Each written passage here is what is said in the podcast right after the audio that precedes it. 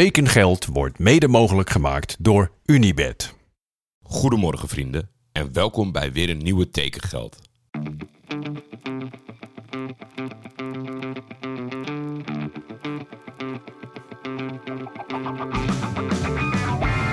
Waar gaat Hildeman naartoe?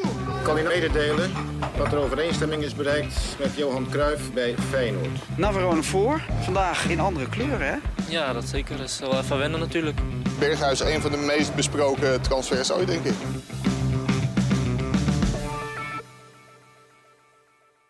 Galatasaray heeft het seizoen geopend met een uitwedstrijd tegen Antalyaspor, geleid natuurlijk door Nouri Sahin en Alfons Groenendijk en heeft daar in de laatste minuut gewonnen. Dankzij twee invallers, de doelpuntenmaker Buffetin Gomis, hij had een halve minuut nodig om zijn doelpunt te maken en de verlossende paas kwam van niemand minder dan Frederik Michu, die een zeer acceptabele invalbeurt had. En gezien zijn concurrent was hij echt wel een sprong vooruit. Dus de basisplaats voor dit seizoen voor Frederik, die zit wel goed. Er waren mensen meteen zeiden van, moet je niet rectificeren wat je over hem gezegd hebt of moet je daar niet op terugkomen? De voetballerij is bijzonder opportunistisch, maar dit vind ik wel wat snel. Maar het was in ieder geval een lekkere seizoensopener. Het was leuk om naar te kijken. De omstandigheden waren verschrikkelijk. Het was bloedheet. Volgens mij op de thermometer eh, 32 graden in Antalya, maar gevoelsmatig door de luchtvochtigheid nog een paar graden hoger. Lange drinkpauzes tussendoor. Maar eh, eh, je ziet een, een, fit elftal. Gebeurt wat. Het was, niet, eh, het was zeker niet allemaal goed. Maar het was nu al eh, plezierig om naar te kijken. En dat was nu natuurlijk nog zonder de nieuwe aanwinsten. Eh, dan nog even in de categorie eh, social media posts. Op Twitter word ik momenteel alleen nog getagd in berichten van buitenlandse clubs. Waar ze dan cijferletters omwisselen. Ja, daar ga ik niet over. Dat is ook niet ons probleem. Ja, ik- als jij dat soort clubs wel volgt, ja, daar kan ik niet zoveel aan doen. Ik richt me alleen op Nederland. En ja, daar is het inmiddels gelukt. Maar je merkt toch bij die social media managers, het, het, het jeukt, het kriebelt. We kunnen niet gewoon normaal een tweet opstellen. Er, er moet iets ludieks gebeuren. FC Volendam had vandaag de matchday post. Daar hebben ze van alles willen zeggen, maar er zijn daar maar vier letters voor nodig. Dat waren de C, R, E en L. De overige waren twee bolletjes in de clubkleuren van Groningen. De andere en, en een x'je als een emoji, niet gewoon een toetsenbord X. En dan de clubkleuren van Volendam. En dan C en dan een brein emoji, R-E-L. Daar moest staan Karel en Karel moet het brein. Karel Heiting moet het brein zijn van Volendam. Ik vind het wel heftig hoor, eh, FC Volendam admin. Ik weet het niet. Maar aan de andere kant, ja, weet je, het, het werkt, het valt op. We hebben het erover, we hebben erom gelachen. En aan de andere kant heeft, eh, hebben een heleboel meer mensen een tweetje gezien... die ze misschien normaal gesproken zouden overslaan. Dus ja, ik zeg eh, ietsjes kalmer, iets meer tekst, iets meer gewoon recht toe recht aan. En als je dan per se wat moet doen, ik vind die bolletjes om aan te duiden welke wedstrijd jullie gaan spelen, dat vind ik prima. Eh, Oké, nou dan gaan we door naar de transfers. Transfermarkt is natuurlijk gelukkig weer in de lucht. De hele dag hebben we kunnen kijken waar iedereen in het verleden hoeveel minuten heeft gespeeld en hoeveel die gekost heeft. Alleen eh, aan de kant van de meest recente transfers in Nederland kwam er niks bij. Behalve eentje. Ik kan diegene de credits niet geven, want ik kon het niet terugvinden. Hij had al een aantal dagen geleden het gerucht naar mij gestuurd. Maar Sam Schrek, die vertrekt naar Erzgebirge En de trouwe luisteraar weet natuurlijk dat ik het een verschrikkelijke clubnaam vind om uit te spreken. En toch is er weer een transactie eh, geweest met die club. De middenvelder maakte weinig indruk in Groningen, die als talent overkwam van Leverkusen. Maar na een goed seizoen bij Ouwe nemen zij hem nu definitief over en verlaat Sam Nederland. Heel veel succes bij Erzgebirge Ouwe en nu stoppen met spelers uit Nederland halen. Ja, dan zou het allemaal wel heel kort worden. Maar gelukkig is het zondag en is het de mailback-uitzending en waren er wat leuke vragen. Daar gaan we. Wilco Horstman. Welke clubs kunnen op basis van dit eerste weekend nog wel wat transfers gebruiken? Ik denk eh, toch een beetje, je, kijkt dan naar de ranglijst. Emmen staat onderaan en dan Cambuur heeft ook verloren om die dan meteen naar voren te schuiven. Ik dacht, nou, het moet ook wel gewoon in de wedstrijd echt mager eruit hebben gezien. We maakten ons natuurlijk al met z'n allen, en ik sowieso, een beetje zorgen om Vitesse. Nou ja, dat was niet geheel onterecht als we de wedstrijd tegen Feyenoord hebben gezien. En ik vind toch ook, als je naar de opstelling kijkt van Go Ahead Eagles... die zijn best wel wat kwijtgeraakt. Natuurlijk ook gewoon een hele goede trainer. Maar daar kan ook nog wel een klein beetje scheugheid bij. Ook bij de opstelling van Vitesse, als je dan sec gaat kijken... De, we hebben we hebben, eh, of tenminste, ik heb de eh, defensieve versterkingen positief beoordeeld. Die verdienen misschien nog wel wat tijd. Het is niet eens zo heel gek als je kijkt naar de namen. Maar de basiself, de, de, de, de mist een leider, weet je. En dat is ook Natuurlijk, dat, eh, het was misschien allemaal wat minder of van kortere duur dan de neutrale kijker dacht ten opzichte van de mensen die week in week uit Vitesse kijken. Maar toch, Bazoer, Tanane, het is wel het type speler wat deze ploeg mist. En dan misschien iemand die Misschien moeten ze zich richten op spelers die wat meer in het gareel blijven. Of wat langer presteren. Of wat minder problemen veroorzaken als het te goed gaat. Dat wil ik ze allemaal wel meegeven. Maar het is dat type speler wat je nu niet hebt. Wie moet nou deze ploeg dragen? Wie is nou het uh, flitsende brein van deze ploeg? Bero? Nou, ik denk het niet. En ja, Go Ahead Eagles moet gewoon echt kijken naar buitenkansjes. Als je kijkt hoe RKC zich versterkt. Er zijn gewoon de lopen jongens rond. Zij kiezen toch meestal voor een ander type dan, dan dat RKC nu uh, een aantal keer achter elkaar heeft gedaan.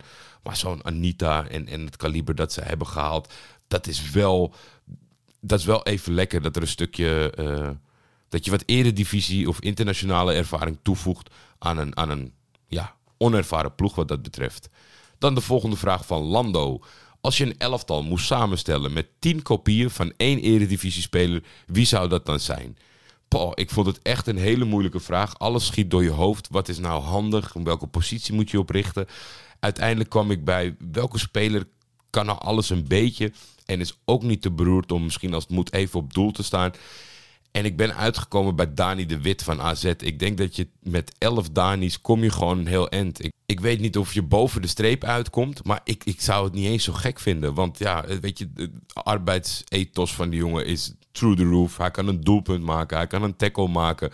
Wat ik zeg, ik denk dat hij helemaal geen moeite mee zou hebben om even op goal te gaan staan. En dat hij daar binnen dit 16 meter weer zoveel energie erin stopt, dat hij af en toe ook nog een bal tegenhoudt. Ik denk dat we dit weekend een aantal ploegen hebben gezien die het echt wel moeilijk zouden hebben tegen 11 Dani de Wits. Ik vind hem wel heel leuk. Als jij zelf een beter idee hebt of een ander idee, stuur hem naar mij uh, via DM of via Twitter. Of nou ja, dat weten jullie inmiddels allemaal wel. Stuur het op, maar dan wel alsjeblieft met een toelichting. Weet je, gewoon alleen de second losse naam. Dat is niet leuk om morgen op terug te komen. Maar ik denk, er moeten, er moeten leuke opties bij zijn. Maar ja, als jullie allemaal zeggen, nou ja, Dani de Wit, daar kom ik echt niet overheen. Ja, dan uh, merk ik het ook wel. Dan een beetje een off-topic vraag van Mick Vonk voor de mailback. Ik zoek podcast tips. Nou ja, tekengeld is er één. Hekkensluiters is twee. Misschien wel meer mensen. Over drie weken is het gedaan met tekengeld. Ja, ja, dat zit er aan te komen. Ik zoek een algemene, leuke podcast om op de hoogte te blijven van het voetbal. Neutrale kijkers was voor mij iedere week genieten. Hekkensluiters blijft ook. Maar het aanbod is reuze. Ja, dat weten jullie van mij. Daar heb ik ook een mening over. Welke overige voetbalpodcast raad je aan? En in het bijzonder als je gewoon binnen- en buitenland wekelijks in ongeveer 60 à 90 minuten op een leuke manier samengevat wil hebben. Ja, kijk, het is best wel een moeilijke vraag. En waarom is het een moeilijke vraag? A, ik luister niet zoveel. Dat heeft meer te maken dat als ik de hele dag voetbalpodcast ga luisteren, dan komen er allerlei meningen of misschien dingen waar je op gaat reageren, waar, je, waar jouw publiek helemaal niks van af weet, omdat ze dat niet luisteren. Ik probeer altijd zo zuiver mogelijk hier te gaan zitten. Dus ik zoek uh, de dingetjes op. Daarom vind ik het ook zo fijn, zeg maar, om het vehikel te gebruiken, transfermarkt. Daar staat een spelersnaam, daar ga ik zelf wat bij vinden. Zegt iemand precies hetzelfde, nou ja, dan, uh, dat kan een keer gebeuren, vind ik niet zo erg. Ik hoop dat diegene het dan ook niet erg vindt. Maar ik kan voor mezelf spreken dat het mijn eigen mening is. En daardoor luister ik niet zo heel veel. Als je dan zegt dat binnen 60 à 90 minuten en op een leuke manier samengevat. Dat vind ik helemaal een beetje lastig inschatten. Omdat Peter en ik maakten met, met voornamelijk met neutrale kijkers natuurlijk toch een beetje een andere podcast dan, dan anderen qua ja, zienswijze of, of dingen die we behandelden. Ik heb natuurlijk een enorm zwak voor het buitenlandse voetbal. Maar dat, ja, het, is, natuurlijk moeilijk om, om dat type te vinden. Ik weet niet of er. Uh, ik weet niet hoeveel humor er zit in de voetbalpodcasterij. De, de, degene die alle kopiepodcasts van elkaar, zeg maar, ja, daar zit weinig humor in. Of ja, misschien is het de interactie tussen de, de interactie tussen de makers. Dat zou nog wel kunnen. Alleen ik denk, ja, op eredivisieniveau denk ik dat er twee spelers bovenuit stijgen. En dan moet je een beetje op smaak gaan of, of op continuïteit. En ook misschien wel op duur. Maar uh, je hebt de NOS Voetbalpodcast en je hebt uh, ESPN Voetbalpraat. ESPN is natuurlijk wel lastig om uh, een band mee te krijgen. Omdat het zo'n wisselend, een wisselende setting is. Maar je weet gewoon iedere dag in twee keer 22 minuten... heb je alles wat in Nederland van belang is... of met Nederlandse spelers in het buitenland, heb je meegekregen. Nou ja, de NOS, dat zijn de mannen die het hele weekend daar ook zijn... en verslag van doen. En ik vind het leuk, eigenlijk best wel leuk perspectief... dat we erbij hebben gekregen... Want wie zit er nou nog meer bovenop dan, dan de commentatoren zelf? Dus eh, ik luister graag eh, eh, naar Jeroen Elshoff en Arno Vermeulen, et cetera. Maar er zijn natuurlijk ook een heleboel mensen waarvan het wat minder hun smaak is. En als je echt allround wil gaan zitten en ook, en ook dat je gewoon interessante dingen meekrijgt die niet specifiek gebonden zijn van wij bespreken de Eredivisie of wij bespreken X, dan moet je de daily meepakken van FC Apkikker, denk ik. Dat is by far denk ik het meest allround team die gewoon uh, overal kijkt en uh, overal de dingetjes tussenuit pikt en ook alles meeneemt. Ik denk dat het, ja kijk de NOS is natuurlijk maar één keer per week. Maar voetbalpraat en afkikken, dan denk ik dat je een heel end bent om in ieder geval goed op de hoogte te blijven. En ja, misschien is het anders, of misschien door jouw verzoek breng je nu makers op een idee van: hey, eigenlijk moeten we dit gaan maken. Een, een, een, een, samenvatting van binnen- en buitenland in een uurtje. Uh, I don't know, maar ja, in, voor, qua buitenland, ik weet het niet. Ik weet dat heel veel mensen die ik al jaren met heel veel plezier en, en die met enige zekerheid, kan ik dat wel zeggen, misschien nog een tikkeltje gekker op voetbal zijn dan ik. Daar zie je toch wel veel internationale podcasts voorbij komen. Die, die ze luisteren om op de hoogte te blijven van het buitenland. Dus ik denk, ik denk ook niet dat daar echt een Nederlandse concurrent voor is. Ik heb natuurlijk heel lang uh, samen met Jean Paulison uh, buitenlands voetbal gedaan. FC Buitenland. En daar merkte je ook wel dat het was gewoon... Ja, als je echt... Echt, uh, als je echt het buitenlands voetbal gaat doornemen, dan zijn er toch maar gewoon. Dan is er een select groepje van, van heel erg fanatiek geïnteresseerde luisteraars.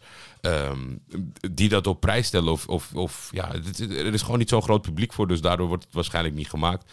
Ik, ik vind nog steeds het, het prettigste om te kijken en te lezen. En naar aanleiding van dat je, dat je er iets opvalt of dat je iets hebt gelezen, dan kijk je weer een wedstrijd van die ploeg of een wedstrijd van die ploeg. Het is inmiddels met de versplintering best wel lastig en kostbaar om het, uh, om het allemaal te kunnen kijken. Maar ja, dat is natuurlijk, uh, dat blijft wel het leukste. En daar kan je ook het meeste. Ik denk dat je daar het meeste plezier uit haalt, omdat je dan zelf dingen constateert en misschien wat opzoekt. Dat heb ik natuurlijk ook vaak aangegeven hoe we zo'n gekke wedstrijd bij neutrale kijkers dan kijken. Je kent veel mensen niet, dus je gooit ze door Google, je gooit ze door Transfermarkt. Dan komt er weer iets, dan komt er weer iets en dan kom je een, mooi portret tegen over een speler die op het veld staat. En dat vind ik toch tot nu toe de leukste manier om in ieder geval het buitenlandse voetbal uh, te volgen. Dus nou ja, check, uh, check het, het, het, aanbod wat er is. Kijk, tekengeld is het bewijs dat een dagelijks format je ook aanspreekt. Natuurlijk is tekengeld wel iets korter dan uh, de genoemde producten. Dat zijn dingen die, waar ik voor kan foutje omdat ik ze zelf luister. Mocht het nog niet helemaal compleet naar wens zijn, stuur dan een tweet. Dan ga ik hem morgen retweeten. En dan kunnen andere mensen jou daaronder tippen. Dan Leonardo. In de categorie vragen naar jouw voetbalmening ben ik benieuwd naar het volgende. Wat zou jouw favoriete sterrenloze elftal zijn? En met sterrenloos bedoel ik de Keitas en Nachos van deze wereld. Er moet toch een elftal samen te stellen zijn van jongens die niet in de spotlight staan, maar wel meer dan een waardevolle toevoeging zijn. En ja, je mag een plekje inruilen voor Melo. Nou, die slotzin heeft er bijna voor gezorgd, Leandro, dat ik het niet ga meepakken, deze vraag van je. Stevens alweer de laatste vraag, maar ik vond hem toch wel leuk. Dus ik heb uh, eigenlijk wat ik gedaan heb, want ik, dit is natuurlijk moeilijk hè, en die kom je nooit uit. En dan morgen gaan er honderd mensen tweeten van en waarom hij niet of ik zou hem toevoegen je kan dit nooit goed doen. Dus wat heb ik gepakt? Ik heb de, het aantal speelminuten van afgelopen seizoen per competitie. En daar ben ik gewoon doorheen gaan scrollen tot het in elk land twee namen waren die mij aanspraken voor dit elftal. Ik ben begonnen op doel en dan moest ik in Nederland blijven, want wie kan dat anders zijn dan Matthijs Brandhorst? We hebben natuurlijk van de week Thomas Hogeling gesproken. Vandaag stond hij voor de camera's, omdat Sillissen eraan zit te komen. Uh, het, het, is een jongen die uh, fantastische werk doet, wordt geliefd. Maar aan de andere kant niet zo erg geliefd dat op het moment dat uh, de club of de trainer besluit iemand anders erin te zetten, dat in ieder geval de supporters gaan muiten of zo. Nu is dat natuurlijk ook wel lastig. Je krijgt Jasper Sillis als NSC-supporter en moet je dan in de bres springen voor Matthijs Brandhorst. Ik zeg van wel, maar ik begrijp ook dat het niet massaal gebeurt, omdat zij uitkijken naar de prestaties van Jasper. Maar ja, als Matthijs dan ook weer zo keurig uh, vandaag uh, voor de camera verschijnt, dan denk ik uh, dat is iemand die niet per se in de spotlight hoeft te staan, gewoon zijn vak wil beoefenen. En ik hoop ook echt, ook wat Thomas zei, dat hij ook een hele mooie transfer gaat maken en ergens op een plek terechtkomt waar hij niet elke keer voor zijn voeten wordt gelopen. Dan achterin Joel Matip van Liverpool. Ik weet alleen niet of hij het in een samenstelling kan waar hij Virgil van Dijk niet naast zich hebt. Maar er staan wel wat andere goede gasten naast hem. José Luis Palomino vind ik absoluut geen ster, maar is een rots in de branding van Atalanta, week in, week uit.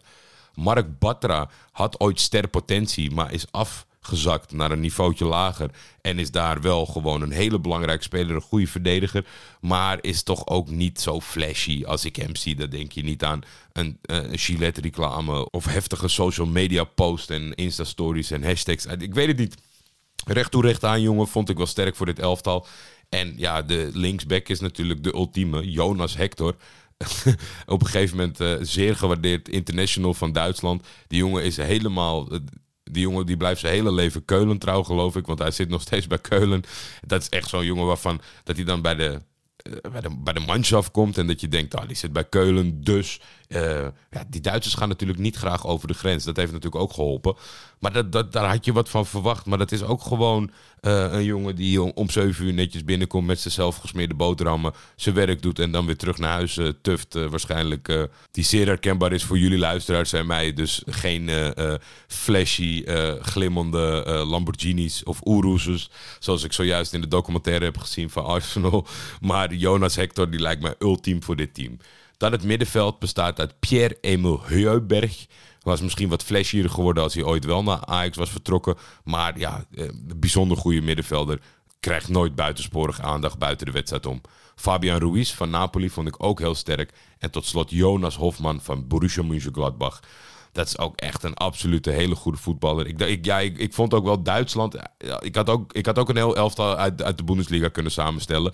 Want in principe is Thomas Müller natuurlijk ook. Soms heeft hij wat dat hij, als hij zich op zijn gemak voelt of per ongeluk of door de camera wordt gevangen, dat hij lollig overkomt. Ik heb nog nooit om hem moeten lachen, maar ik snap wel dat uh, sommige mensen dat soort gifjes en dingen wel grappig vinden.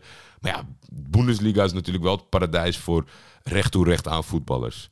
In de aanval. Gosselu van Alaves. Martin Terrier van Rennes, die uh, volgens mij niet helemaal tot zijn recht kwam. Maakte hij nou een stapje naar Lyon? Ik weet het niet zeker. Ik heb hem wel bij die club daarvoor. Bij Rennes, toen, volgens, mij, volgens mij werd hij een succes bij Strasbourg. Toen was hij gehuurd van Lyon door Strasbourg. En tegenwoordig zit hij bij Rennes. Daar is het een hele belangrijke aanvallende speler. Maar ik vind hem absoluut niet flashy. En vorig jaar kwam daar Ludovic Ajorke bij van Strasbourg. Misschien ligt het wel aan het water in Strasbourg. Uh, maakte doelpunt na doelpunt. Ik heb een klein beetje idee dat zijn afgelopen seizoen een beetje een Björn Fleming seizoen was. Ik weet niet hoeveel we hem dit seizoen gaan uh, zien scoren. Maar dat is ook iemand dat als je hem laat afwisselen met Koos P op de tram, dat je het niet door hebt als je instapt. Dus ja, dit is, dit is mijn sterrenelftal. Sterrenloze sterrenelftal. Matthijs Branderhorst, Matip, Polomino, Batra en Hector. Daarvoor Jeuberg, Ruiz, Hofman. En daarvoor Gosselu, Terrier en Ajorca.